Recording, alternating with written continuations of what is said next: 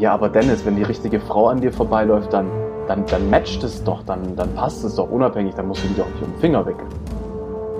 Ja, wenn ihr gerade so beide Tinder habt, beide gerade gleichzeitig nach rechts swipe, dann matcht ihr, ja.